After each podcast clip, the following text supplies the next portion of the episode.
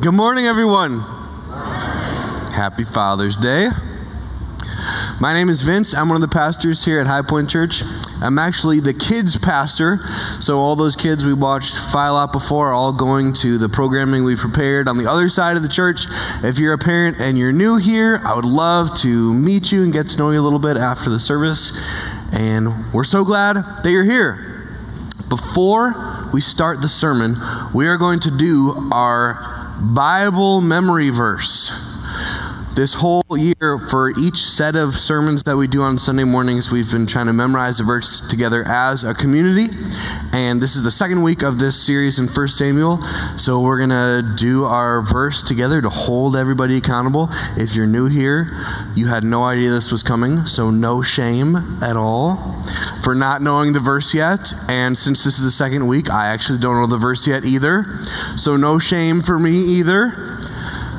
But let's um let's just read it together today. Next week they're going to remove some of the words to see if we can do it without with some of the words missing. So let's just read it today and actually let's go old school and stand up and read God's word together. This is what they did back in the olden days. Some of you grew up with this. And we're going to do uh, what we do in kids ministry, which is where I count it off and then we read together. So here we go. One, two, three. Then all the people of Israel turned back to the Lord.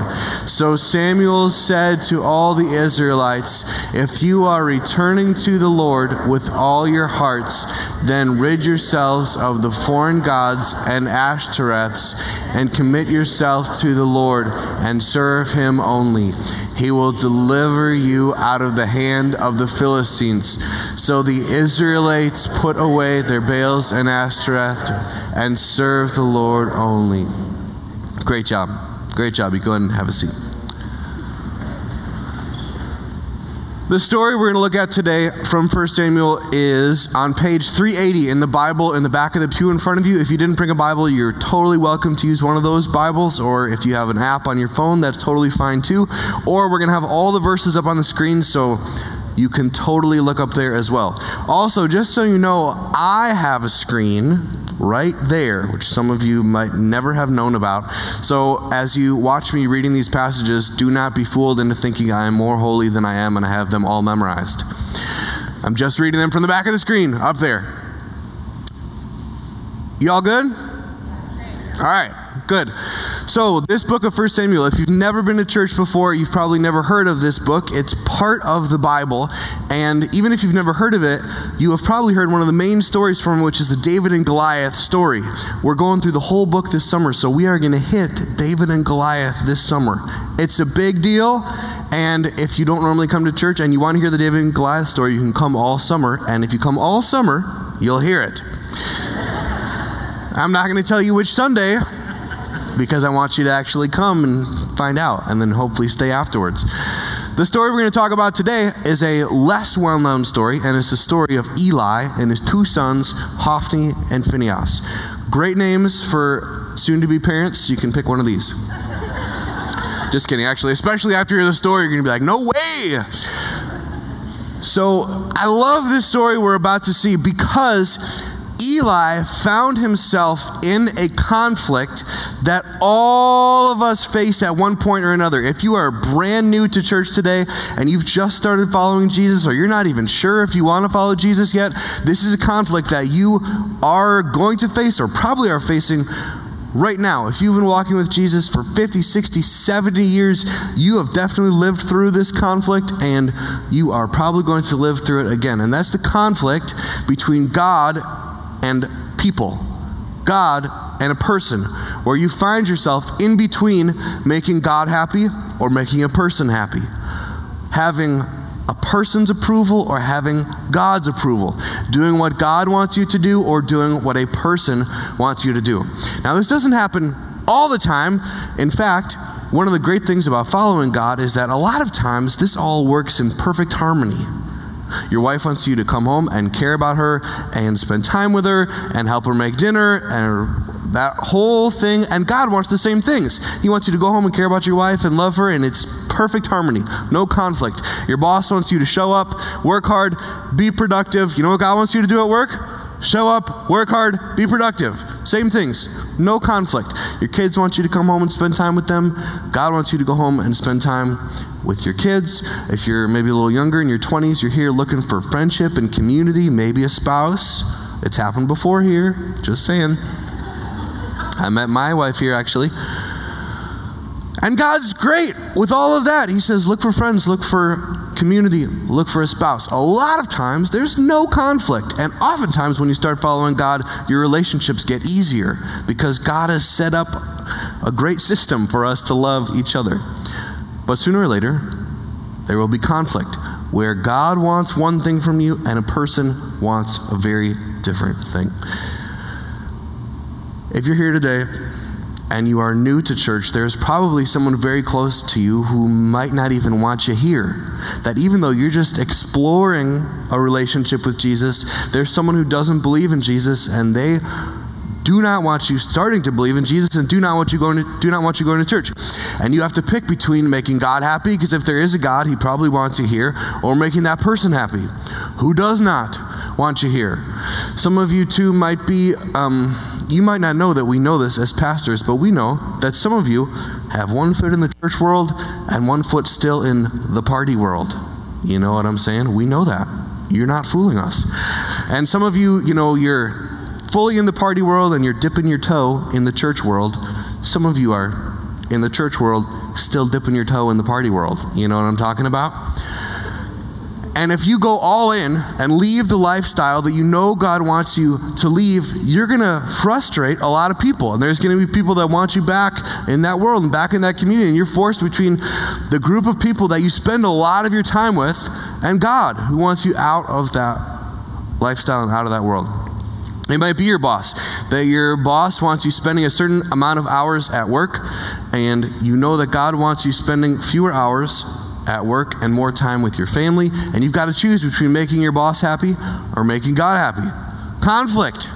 There might be a coworker or a boss or maybe an employee that you could make really happy by doing something at work that God does not want you to do. Something immoral or illegal or something against the values of God's kingdom. And you have to choose between making that person happy, getting that person's approval, or making God happy and having God's approval. For some of you, it might be a GF or a BF. Those are two acronyms I made up to stand for girlfriend and boyfriend. And you know that God's plan for marriage is that all the physical stuff, all the sexual stuff gets saved until you're married. But you know you could make the person that you're dating or in a relationship with very happy by doing these things. And you have to choose between making that person you're dating happy or making God happy. Some of you are in a more serious relationship. Maybe you're engaged and you're engaged to somebody who is not as serious about following God as you are, or maybe doesn't follow God at all, and you have to decide Am I going to end up with this person that God does not want me to end up with, or not? You got a conflict between that person you're in a serious relationship with or God. Conflict. For some of you, it's an imaginary person. I don't mean like you need a psychiatrist. But this is, in some ways, one of the most serious ways this can work is that someone or a group of people in your past have planted a voice in your head. And it might be a collective people, you might not even know who it was. But there's a voice in your head that's always telling you you need to look a certain way. You need to achieve a certain standard of living. You need to have some kind of exciting life. You need to make this much money, whatever it is. You need to live up to some standard. That voice is always going in your head. And God actually doesn't really care about those things. And you've got to choose between this voice that says, if you do all these things, I'll be happy, even though it's never satisfied, or God who says you need to stop listening to that voice. Sooner or later, every one of us will come into a situation where we've got to pick between these. Some of you might be a parent that has a very distinct plan for your life. And your parents' plan for your life and God's plan for your life are two different plans. And you need to decide am I going to make my parent happy, my mom happy, my dad happy, or am I going to make God happy about what I do with the course of my life? There's a conflict there. We're all going to face this sooner or later. This conflict, and I say this gently, this, this whole sermon is going to be a little like calling you to action. But I want you to know I know that it is not easy. The more you care about this person's happiness, the more difficult it becomes because you don't want to hurt somebody that you care about. And that feels very right to not want to hurt somebody. The more you want that person's approval, the more you want them to think highly of you or respect you, the harder it is to choose God in the conflict between God and that person.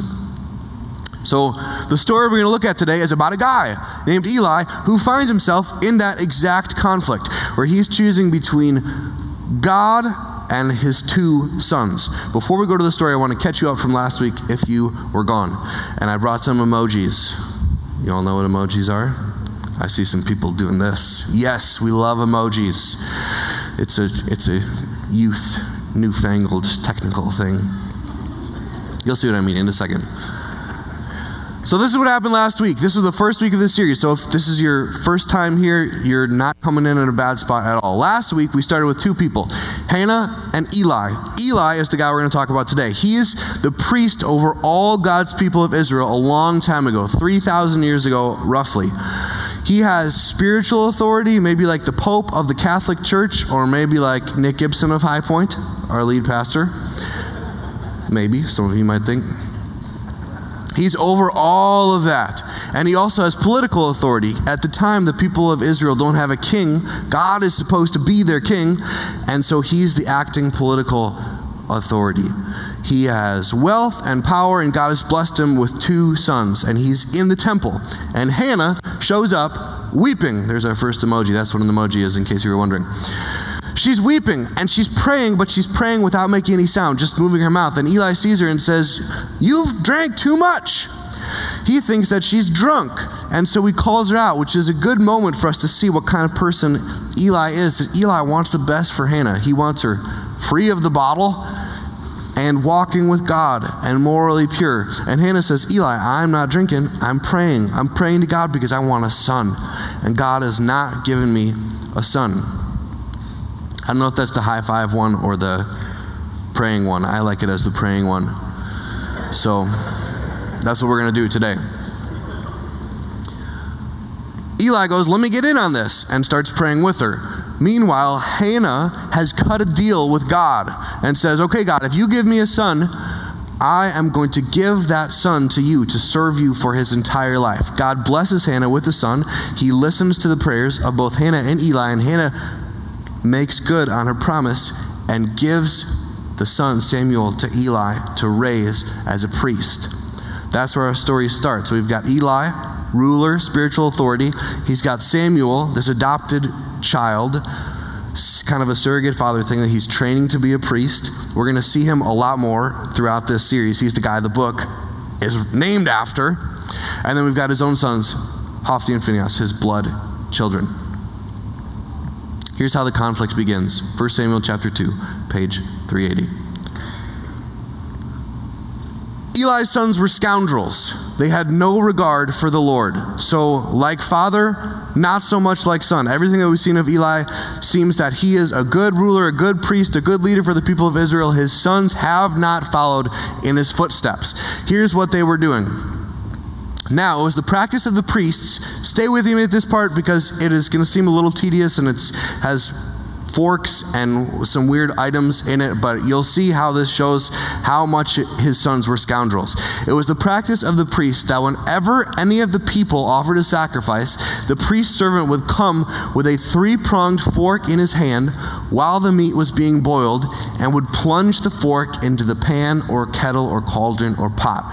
So at the time, just like we saw before, that people brought an offering of money to give to God's work here at this church, at the time, people would bring an offering of meat. It was expensive and a rare commodity, and they would bring it to the temple to give to God.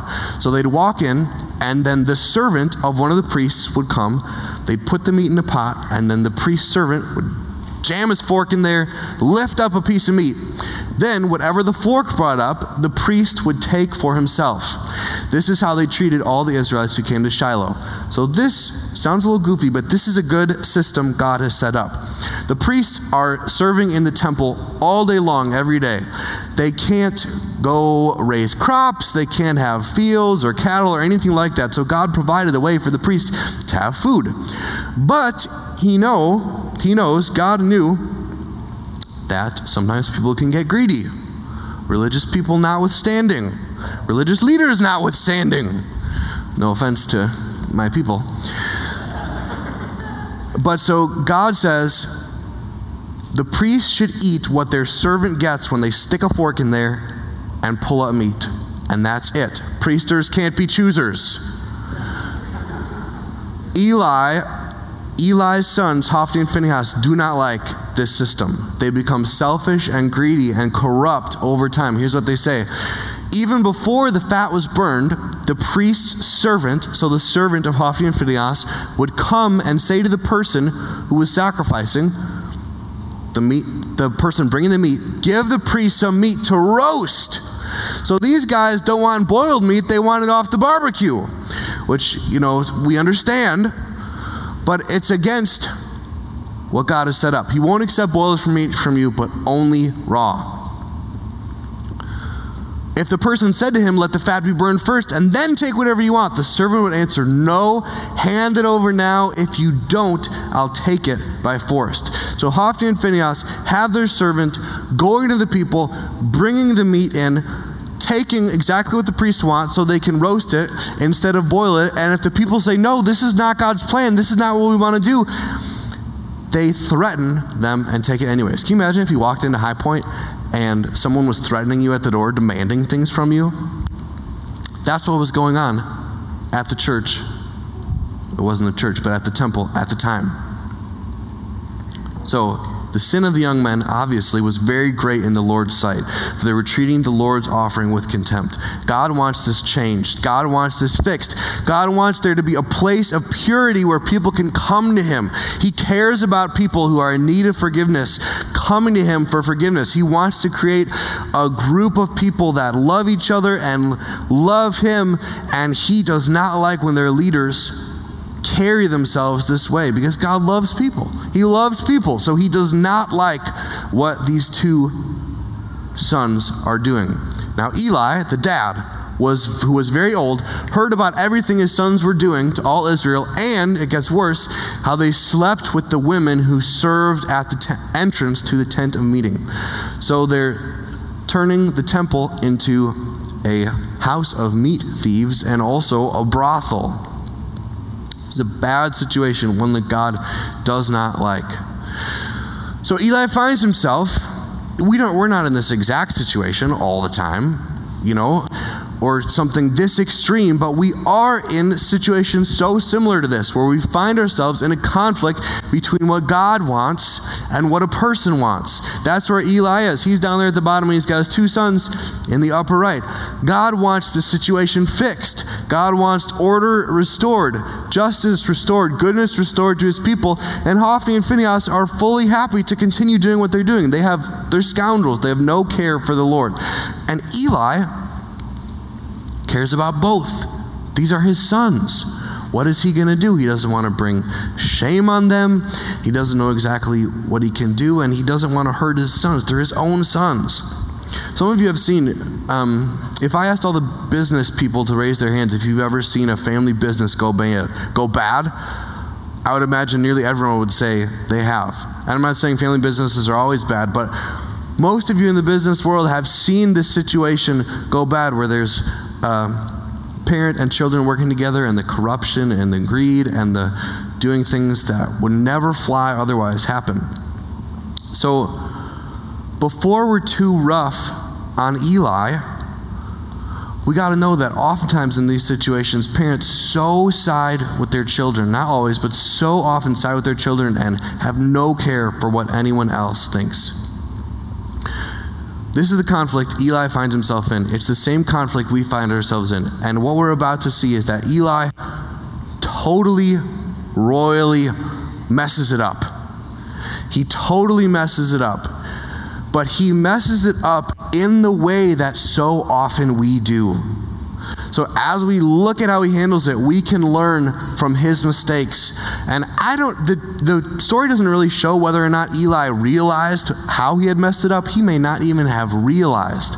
And I know from just knowing people and seeing them go through very difficult things, oftentimes people don't even realize how they have messed this up and how they've picked God and what a or picked a person and what a person wants over God and what God wants. But we can learn from this how Eli messed it up. Here's what Eli did. So Eli, so he, Eli, the dad, said to them, his two sons, Why do you do such things? I hear from all the people about these wicked deeds of yours. From the looks of this, does it seem like Eli is bothered about what they're doing? Yes or no? Yes, right? His heart is fully in line with God's heart. He go God's heart. He goes straight to his sons and he says, "What you are doing is wicked. This is totally wrong." His heart is in line with God's heart. Then he goes on. No, my sons, the report I hear spreading among the Lord's people is not good. Then he lays a theological beatdown on them because he's a priest and he's been trained and he knows the Bible and he knows the truth. He, his thinking is right on, just like many of you. You've been around church and you know what Scripture teaches and you know all the right answers. He says this If one person sins against another, talking to his sons, God may mediate for the offender. Meaning, if two people get in a fight, God may come in between them and bring reconciliation. But he says, But if anyone sins against the Lord, who will intercede for them? So he says, You guys are not going against a person, you are going straight against God. How do you think that's going to go? Whose side was Eli's mind on? God's, right? His heart is aligned with God's heart. His mind is aligned with God's mind. He knows the truth. His sons, however, did not listen to their father's rebuke. At which point we may say, well, maybe the way Eli messed this whole thing up is that he just didn't say it strong enough. He didn't bring it strong enough, you know. His heart was right and his head was right, but maybe he didn't say it strong enough. But look what it says. His sons, however, did not listen to their father's rebuke, for it was the Lord's will to put them to death. Now that's kind of hard to hear. But what this passage is saying is that these guys were so bad, they had hurt so many people, they had so spit in the face of God, and they knew what they were doing was wrong. And after chance after chance after chance after chance, God said, okay, that's it. I'm going to bring judgment on these two guys. That's bad news for the sons. But this is another point in Eli's favor that from every measure, it seems like he's putting God first. Whose side is Eli's speech on? Them or God's? God, right? So, what did he do wrong? Think about it. You don't have to shout it out, but think about it. What did he do wrong? So some time goes by, and the boy Samuel continued to grow in stature and in favor with the Lord and with the people. So we don't know exactly how much time goes by, but the, the kid grows up. Samuel, the little boy, grows up somewhat. Now, a man of God came to Eli. A man of God at this point in the story is just a person who has a special connection with God. And in this story, he's coming to Eli with a message from God. This is the moment of truth where we find out how Eli did. Did he choose his sons over God or did he choose God over his sons? Here's what the man of God says. And said to him, said to Eli, This is what the Lord says. Did I not clearly reveal myself to your ancestors' family when they were in Egypt under Pharaoh? So he says, Eli, remember, hundreds of years ago, the story where the Israelites are enslaved in Egypt and the 10 plagues, that whole thing that you've maybe heard at some point from the Bible, Moses, that whole story, those were Eli's ancestors. And he says, Eli, don't you remember, don't you know your own history that I came to your ancestors and showed them who I was? At which point Eli would have said, Yes, yes, you did. Then he goes on, he says, I chose your ancestor out of all the tribes of Israel to be my priest, to go up to my altar, to burn incense, and to wear an ephod in my presence. He says, we took all those slaves, God took all those slaves and he brought them into freedom. But then from that group, he picked a special group to be the religious leaders, to be the spiritual leaders. Isn't that your ancestor, Eli? And Eli says, Yep, that is my ancestor. Then he says this He brings his attention to the very thing that the conflict was over a few years before. I also gave your ancestors' family all the food offerings presented by the Israelites. This point, Eli might have started to, to sweat a little bit or something like that. And here's what he says Why do you scorn my sacrifice and offering that I prescribed for my dwelling? Why do you scorn my sacrifice and offering that I prescribed for my dwelling? At which point we say, He didn't. He tried to set it right. His heart was in the right place. His head was in the right place. His speech was in the right place. What did he do wrong? Well, look what he says. By fattening yourselves on the choice parts of every offering made by the people of Israel. That word, fattening, is a present tense word, meaning nothing changed. He said all the stuff. He felt all the right stuff. He thought all the right stuff. He knew the truth. And nothing changed. And in fact, he has started eating the stolen meat again with his sons.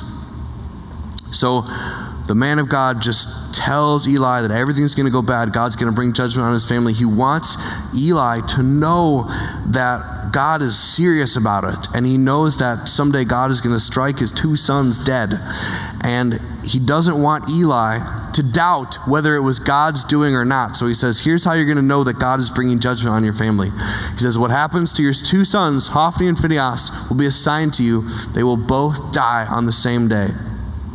And then he reveals the thing that Eli missed. And this is the thing that we so often miss. We so often confuse. When there's a conflict between God and people, this is the thing that we so often mess up. Here's what he says He says, Once you're gone, once your family's gone, once your kids are gone, here's what God's going to do.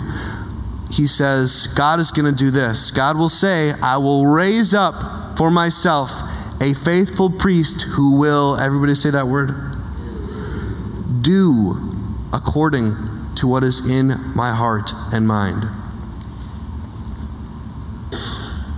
Who will do according to what is in my heart and mind. Eli's heart was connected to God's heart. It was the same as God's heart. His mind was the same as God's mind, but he did not do what was in God's heart. He did not do what was in God's mind. And if there's any doubt about what the man of God is talking about, God sends Samuel, the little boy, to him with a very similar message. God goes to Samuel and he says, Samuel, here's what's up. Samuel, I told Eli that I would judge his family forever because of the sin he knew about. His sons blasphemed God and he failed to restrain them. He rebuked them, but he did not restrain them. What's he saying? He's saying, Eli, you were supposed to just fire them. You were supposed to just get rid of them. You said the right thing. You thought the right thing. Your heart was in the right place, but you didn't actually do the doing part. Eli's heart was in line with God's heart. This is just how we are. We care about the things that God cares about. His line, his mind was aligned with God's mind. We know what's right and wrong. We know the truth. We know the things that God thinks are important or not important. We know how God's value system works. We know all that stuff. Our speech, Eli's speech was aligned with God's speech, just like us. We say all the right things. We say all the truth, but he never did the doing part. That's what the man of God holds him accountable to. He says, I will raise up for myself a faithful priest who will do according to what is in my heart and mind. What Eli learned that day is the thing that so many of us are needing to learn over and over and over again, and that's this that in a conflict between God and people, it's the doing that makes the difference. It's the doing that makes the difference. If you are in a conflict between what God wants and what a person wants, it's the doing part that makes the difference to God. Eli tried to do what we all try to do.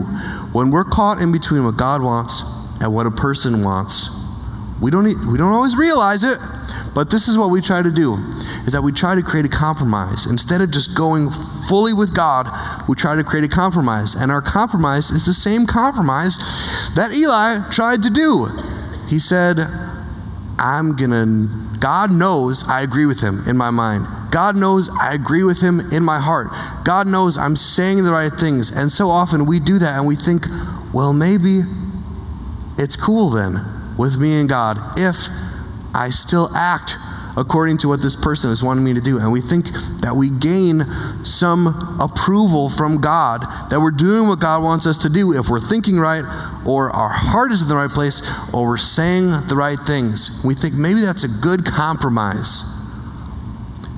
But in a conflict between God and people, it's the doing that makes the difference. In a conflict between God and people, compromise, when you try to mess with the system, it always brings consequences. It always brings consequences. Just like in the story, it always brings consequences. You know why? Because God is just like you and me. He's a relational being. That's exactly how we are with our relationships. If I go to my wife and I say, honey, you've been working hard. I'm going to make you a beautiful dinner tonight. That's what I think is important. If I say, you know, this is assuming she's kind of representing God. I say, I know it's important that I make you dinner tonight. And she says, Oh, thank you so much. And then during the day, I text her and I say, I'm so excited about dinner tonight. I've got this whole recipe all planned out. And she says, Oh, okay, great. And then she walks in the door and I've got candles and I'm sitting in the table and I say, Dinner is served. And there's no food. Is she going to say, Well, that was a good compromise? That was a good compromise. I know you knew it was important to make the dinner. I know you felt it, that you were excited about it, and you even said dinner is served. Just because you didn't do it, it's a good compromise. No! That's not how God works. That's not how we work. Nobody works that way. It's the doing that makes the difference. If you're working somewhere and your boss entrusts to you a million dollars, assuming this boss is kind of representing God, and some other employee comes to you and says, Hey, we should steal that million dollars. And you say, Ooh, this guy's going to be happy if I steal the million dollars, but my boss is not going to be happy. What should I do? So he says, Okay, instead of stealing a million, why don't you just steal like a hundred grand? And you go, Okay, so you give him the hundred grand. Then the boss shows up and he goes, All right, where's my million? And you go, Well, I got 900,000 here and I gave this other guy 100,000. That's a good compromise, right? Right? No! The boss is to be like, What are you doing? You can't do that. God is the same way. He's just like you and me. If there's something He wants you to do, and there's something that somebody else wants you to do, and they're in conflict, all that matters is the doing part. Here's the thing this is probably the most important thing I'm going to say this whole morning. In a conflict between God and people, God has lots of grace for your mind and your heart and your speech. Meaning, if you're here, this is the compromise you're tempted to do, and you say, Nope, I'm going to side with God. Sometimes this is how it feels that your mind is conflicted. That you're like, I don't even know if this is the right thing to say no to this person and say yes to God. I'm confused on how this thing should work. My heart is torn. Half of my heart is with this person, half of my heart is with God. And your speech, you're like, I'm actually mad at God right now. But you choose to do, do you know what God calls that? Obedience. God calls that being a Christian. God calls that being someone that cares about God. You can have all sorts of conflict in your heart, in your mind, in your speech, but if you choose to do, that's what makes the difference to God. In a conflict between God and people, it's the doing that makes the difference. It's not about what you know, it's not about how you feel about the situation, it's not about what you say, it's the doing that makes the difference to God. Now, some of you might say, well, that was Old Testament God. That was pre Jesus. So he was the tough one. Jesus probably softened this all up.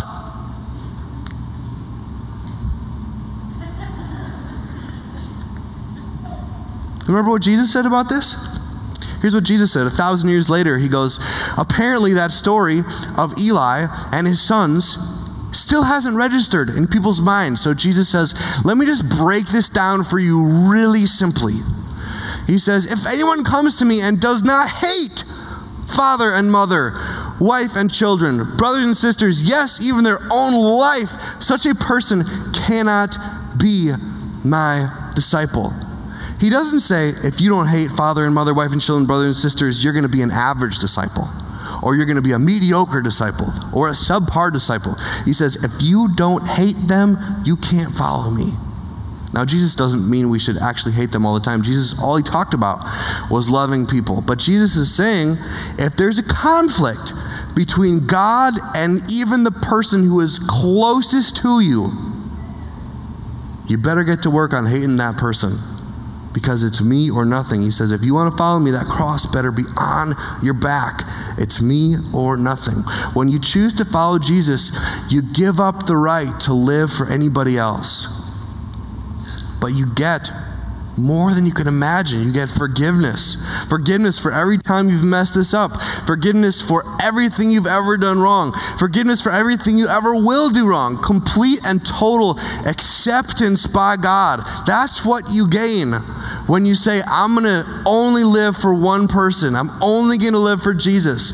But you give up the right to choose a person over God, to live according to what a person says as opposed to what God says when they're in conflict. There's a conflict we all find ourselves in sooner or later. In a conflict between God and people, it's the doing that makes the difference. You will always regret not doing the doing part. That's how the story ends. And this is such a tragic ending. If you're a cynical person, you're going to just love the ending of this story. It's so terribly tragic. So years go by. Eli grows up and he's still in this compromise. He's still in the conflict between God and his sons. He still hasn't just manned up and kicked them out. There's a battle between the Israelites and the people, the Philistines, who are opposed to them. They go into battle, they lose.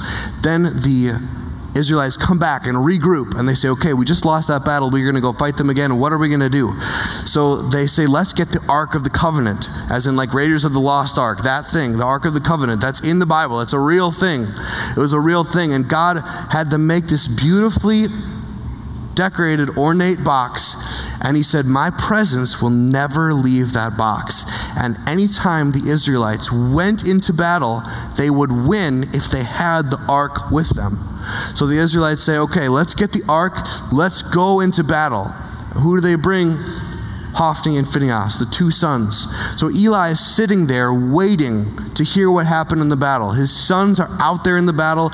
They've brought the ark with them what's going to happen? That same day, same day of the battle, a Benjamite ran from the battle line and went to Shiloh with his clothes torn and dust on his head.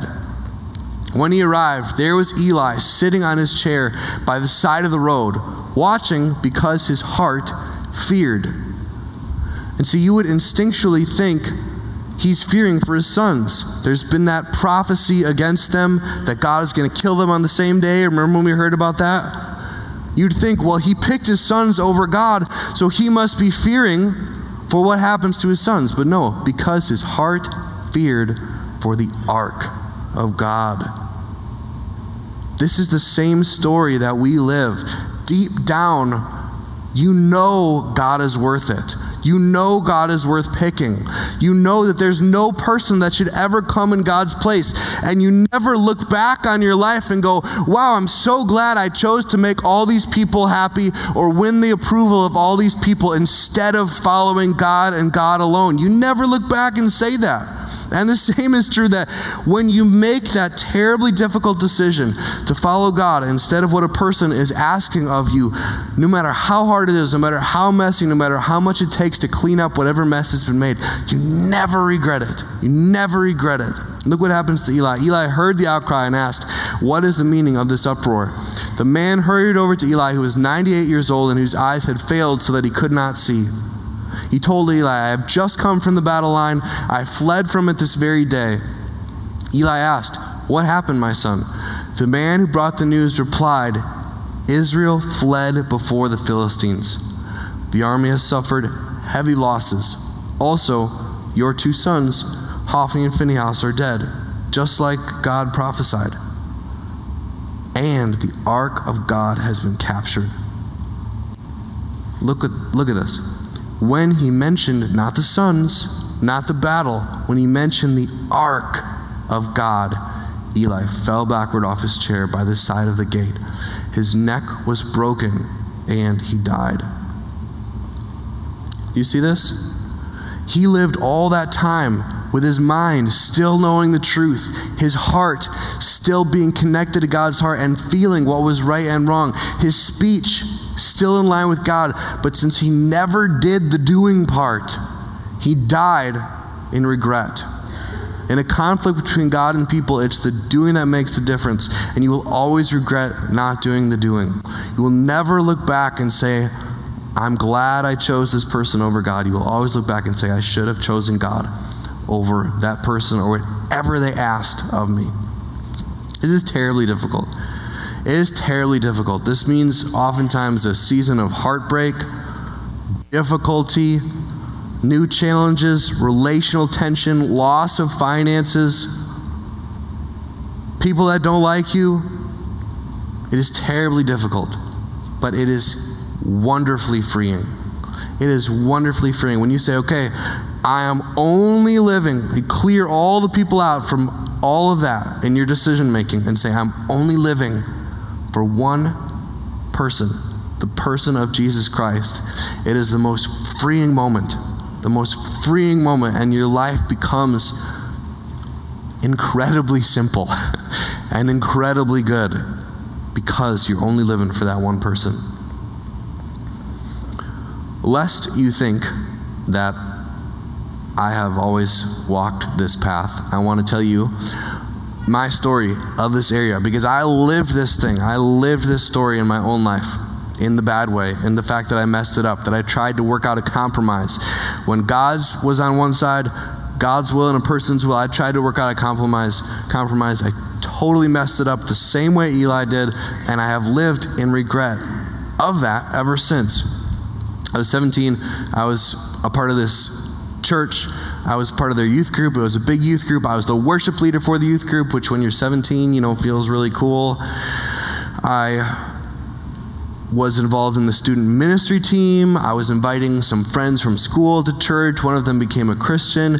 I was everything a Christian parent would hope to see in their son who was a senior in high school.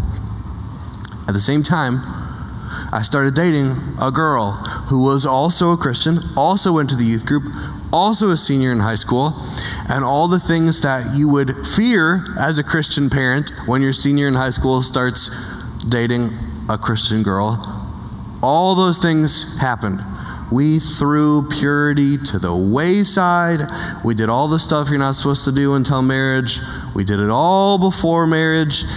And I had one foot with the church and one foot with this secret sin that nobody knew about.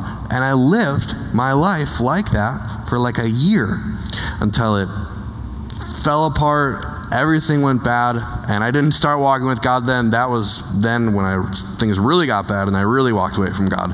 Not that that wasn't before, but I'm saying my whole life fell apart after that. So, anyways, here's the thing. In that moment when I was dating her, my heart was aligned with God's heart. I felt terrible in my heart. Every time I was like, this is wrong. I know this is wrong. I feel guilty. I feel terrible. I felt in my heart everything God wanted me to feel about what was going on. My mind was aligned with God's mind. I didn't try to rationalize it and say, you know, it's fine. We'll get married someday, blah, blah, blah, blah, blah. I was like, I know this is wrong. I've got no doubt. I know the Bible too well and my speech was in line with God's speech. We'd talk about it. And I'd say, We should not be doing this. And she'd say, We should not be doing this. And then we just would. It never turned into action. It never turned into action. I never just ended the relationship or went to the youth pastor I was working for and said, I need help with this, or went to my parents or talked to anyone about it. I just kept it all a secret. And I have regretted it ever since. And it's caused just terrible, terrible issues in my life. I remember when I came on staff at High I was 28, I was still single, and my life had been cleaned up by that point in terms of my lifestyle. But I remember I was living with the Gibsons right when I moved here, and Nick said to me, You are single because there's something wrong with you, but I don't know what it is. Which at the time I thought was really rude. But he was 100% right. I didn't even make the connection. It took some really intense counseling when me and Joanna started dating. But I had run from every serious relationship that came along. Every time there was a girl that would have been a good fit, as soon as we got close to getting serious, I bailed. I ran because I had so much brokenness and pain and unhealed stuff from this thing, and I was living in regret. And I regret it ever since. God redeems it. God uses it. The story has been helpful for some people, but I still regret it. I would still take it back, even this day.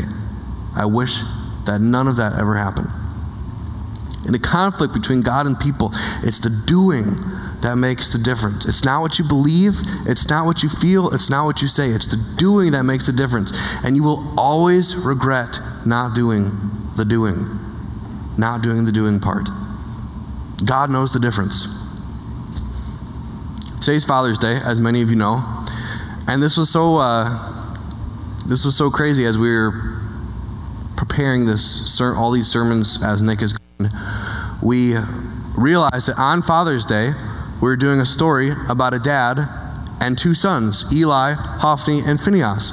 And the kids pastor was giving the message. And my whole job is dealing with Eli's and Hophni's and Phinehas's all week long. That's what I do. That's my job.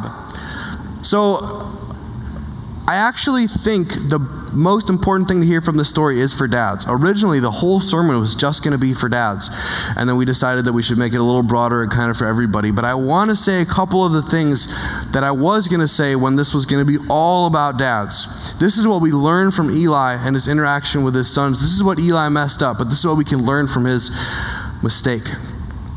The greatest gift you can give your family is loving God more than your family as a dad or a future dad or a potential dad, the greatest gift you can give your family is loving God more than your family.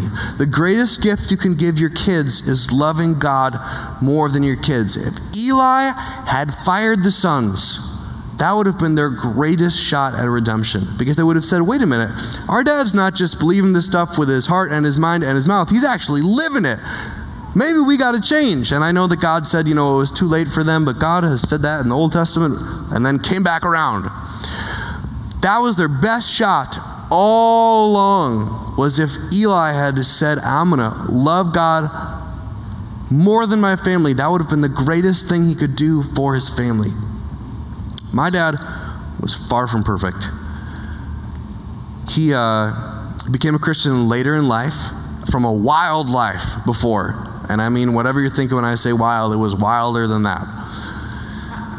So, my whole childhood was watching my parents learn to walk with Jesus. And they, in those early years, they would say they wish they did some things differently. Just like every parent says. They would say, We do not do that perfectly. So I don't want you to hear me say I had some perfect dad or perfect parents or anything like that. But my dad gave me this gift. My dad gave me this gift because his life had been radically transformed. He loved God. He loved us. He loved me. He loved me so much. But I knew if it came down to me or God, he loved God more than me. This is how my dad taught me that the Bible was important. He pulled me over, sitting at the kitchen table, he pulled me over, he handed me the Bible, he pointed to Colossians chapter 1, and he said, Tell me if I mess up. And then he just started saying it speaking it from memory. Colossians. I don't know how far he got, but it was a lot, enough for me to go as a kid, this book must be important. My dad's memorizing it. That's how I learned the Bible was important because my dad loved the Bible and he loved reading it and he loved memorizing it. And he wasn't saying, okay, I got to pass this thing on to my son that I'm not living. He was living it. This is how I learned how to lead people to Jesus. And I'm not saying I'm an expert at leading people to Jesus. I wish I was a lot better, and I'm trying to learn more about how God uses people to show him who he is, because I want people to see Jesus for who he really is. But I learned the foundation of that from my dad. We weren't allowed to play video games at my house, and my parents said it was because they were bad for you and they were too expensive. I don't know which one it really was. It seemed like a little bit of a double standard there, but we didn't have video games until this guy Paul started coming around. Paul had long hair, glasses, wore cologne. My dad didn't wear cologne. I didn't know why. My dad didn't wear cologne and Paul did. Still haven't quite figured out why some guys wear cologne and some guys don't. It's Not right or wrong either way. Anyways. Paul would come over with his Nintendo 64. Anyone remember Nintendo 64? Old video game system. We played Mario Kart, which is a game where you race around on animals. And it's a fun game, fun game. And we'd play Mario Kart, and I'm like a little kid, right? My motor skills are not even formed yet. And he would beat me every single time. He even, I was playing one time, he walked away for five minutes and was talking to my dad, having fun, you know, having a great time. I could see that they were friends. Walks back, beats me. I've been racing the whole time. He still beat me. And in that moment, I was like, Paul is the man. He's so good at Mario Kart, so much better than me. But here's what was going on in the background of all this. My dad had led him to Christ. He did not believe in Jesus before, and my dad had showed him who Jesus was, led him into a relationship with Jesus, and his wife did not like that. Not my dad's wife, Paul's wife. Paul's wife did not like that. She did not believe in Jesus. So their marriage was crumbling around him, and my parents wanted to give him a place where he could be loved and cared for and safe. That's why he was coming over all the time, playing video games and playing N64. And two things happened. One, I realized that this guy that I thought was so cool and so good at Mario Kart, he was following my dad. And he was following him to Jesus. And my dad became way cooler in my head. But also, that's the first thing. The second thing is that I learned it takes sacrifice to give your life to Jesus because I watched my dad sacrificing our family time to bring someone into our home who didn't know Jesus and who found Jesus. And I realized it took sacrifice to follow Jesus because this guy was giving up his marriage, giving up the happiness of his marriage to walk with God. My dad didn't sit me down and tell me that. He didn't say, Look, you got to be willing to give up things to follow Jesus. He didn't say, Look, part of being a disciple is to go and make disciples. He just lived it. He lived it, and I learned that from watching him. And I knew that if there was a conflict, I wouldn't have said this at the time, but if there was a conflict between me and God, my dad was going to pick God every time. Every single time. And that helped me pick God. Over the years, I knew my dad really believed this. And it helped me to give my life back to God after years of walking away. The greatest gift you can give your family is to love God more than your family, to live out what it means to be a faithful priest to God, to lead sinful people to a forgiving God to love God with all that you are, to dedicate all of your energy to Him. If you do that, man, when I meet dads that I can tell love God, I'm never worried about their kids. I'm never worried about them because I know they're getting the best shot they have at seeing God for who He really is. Here's what I want to do to close I want to challenge you to do a few things. Remember, it's the doing that matters. It's the doing that makes the difference. So you can write these down or take a picture with your phone or just internalize them. This is what you got to do. One is to first ask yourself a few questions. Is there a current conflict between a person and God in your life? Just start by admitting it to yourself. I love God, I care about God, I know what's right, I know what's wrong, but this person is calling me to something that I know is not right. Maybe a boss or a coworker or a friend or a spouse or some old voice from your past or some imaginary voice in your head, but you're caught between this is what God wants for my life, I know it's what He wants for my life, this is what this person wants. Is that conflict happening right now? For most of you, it probably is on some level. Second, what does that person want you to do? What does that voice want you to do? What are you caught in between? Admit it to yourself. Just say it to yourself. Start there. This is the easy part. But it it's, doesn't help you to not even realize what's going on in your mind or in your heart. Just say, that person wants me to do this. Then I want to ask you this who are you going to talk to about this? What if Eli had a friend What if Eli had somebody that could go and say, hey, I've got a tough decision right now. What should I do? Maybe someone would have said, hey, have you thought about just firing him? Have you thought about that? We can only do this in community. We can only do this together. We're right now High Point has about 650 adults coming on Sunday morning in this service, not even counting kids. 650 adults. We have four pastors on staff. So we would love to walk through this with you, whatever you're going through. And all of us are walking multiple people through it during the week where we're sitting down with people who are in this conflict and we're trying to help them learn to walk it out, to choose God over people. But if God is going to really move in our church, we have to learn to walk it out together. And for some of you, that might be your thing that you need to do today. That you're actually doing okay. You've chosen God and there's no big conflict right now, but there's somebody you can walk this out with. There's somebody in your life in this conflict that you can reach out to and say, hey, I want to come alongside you. I want to come alongside you and help you figure this out. And then lastly, you got to do the doing.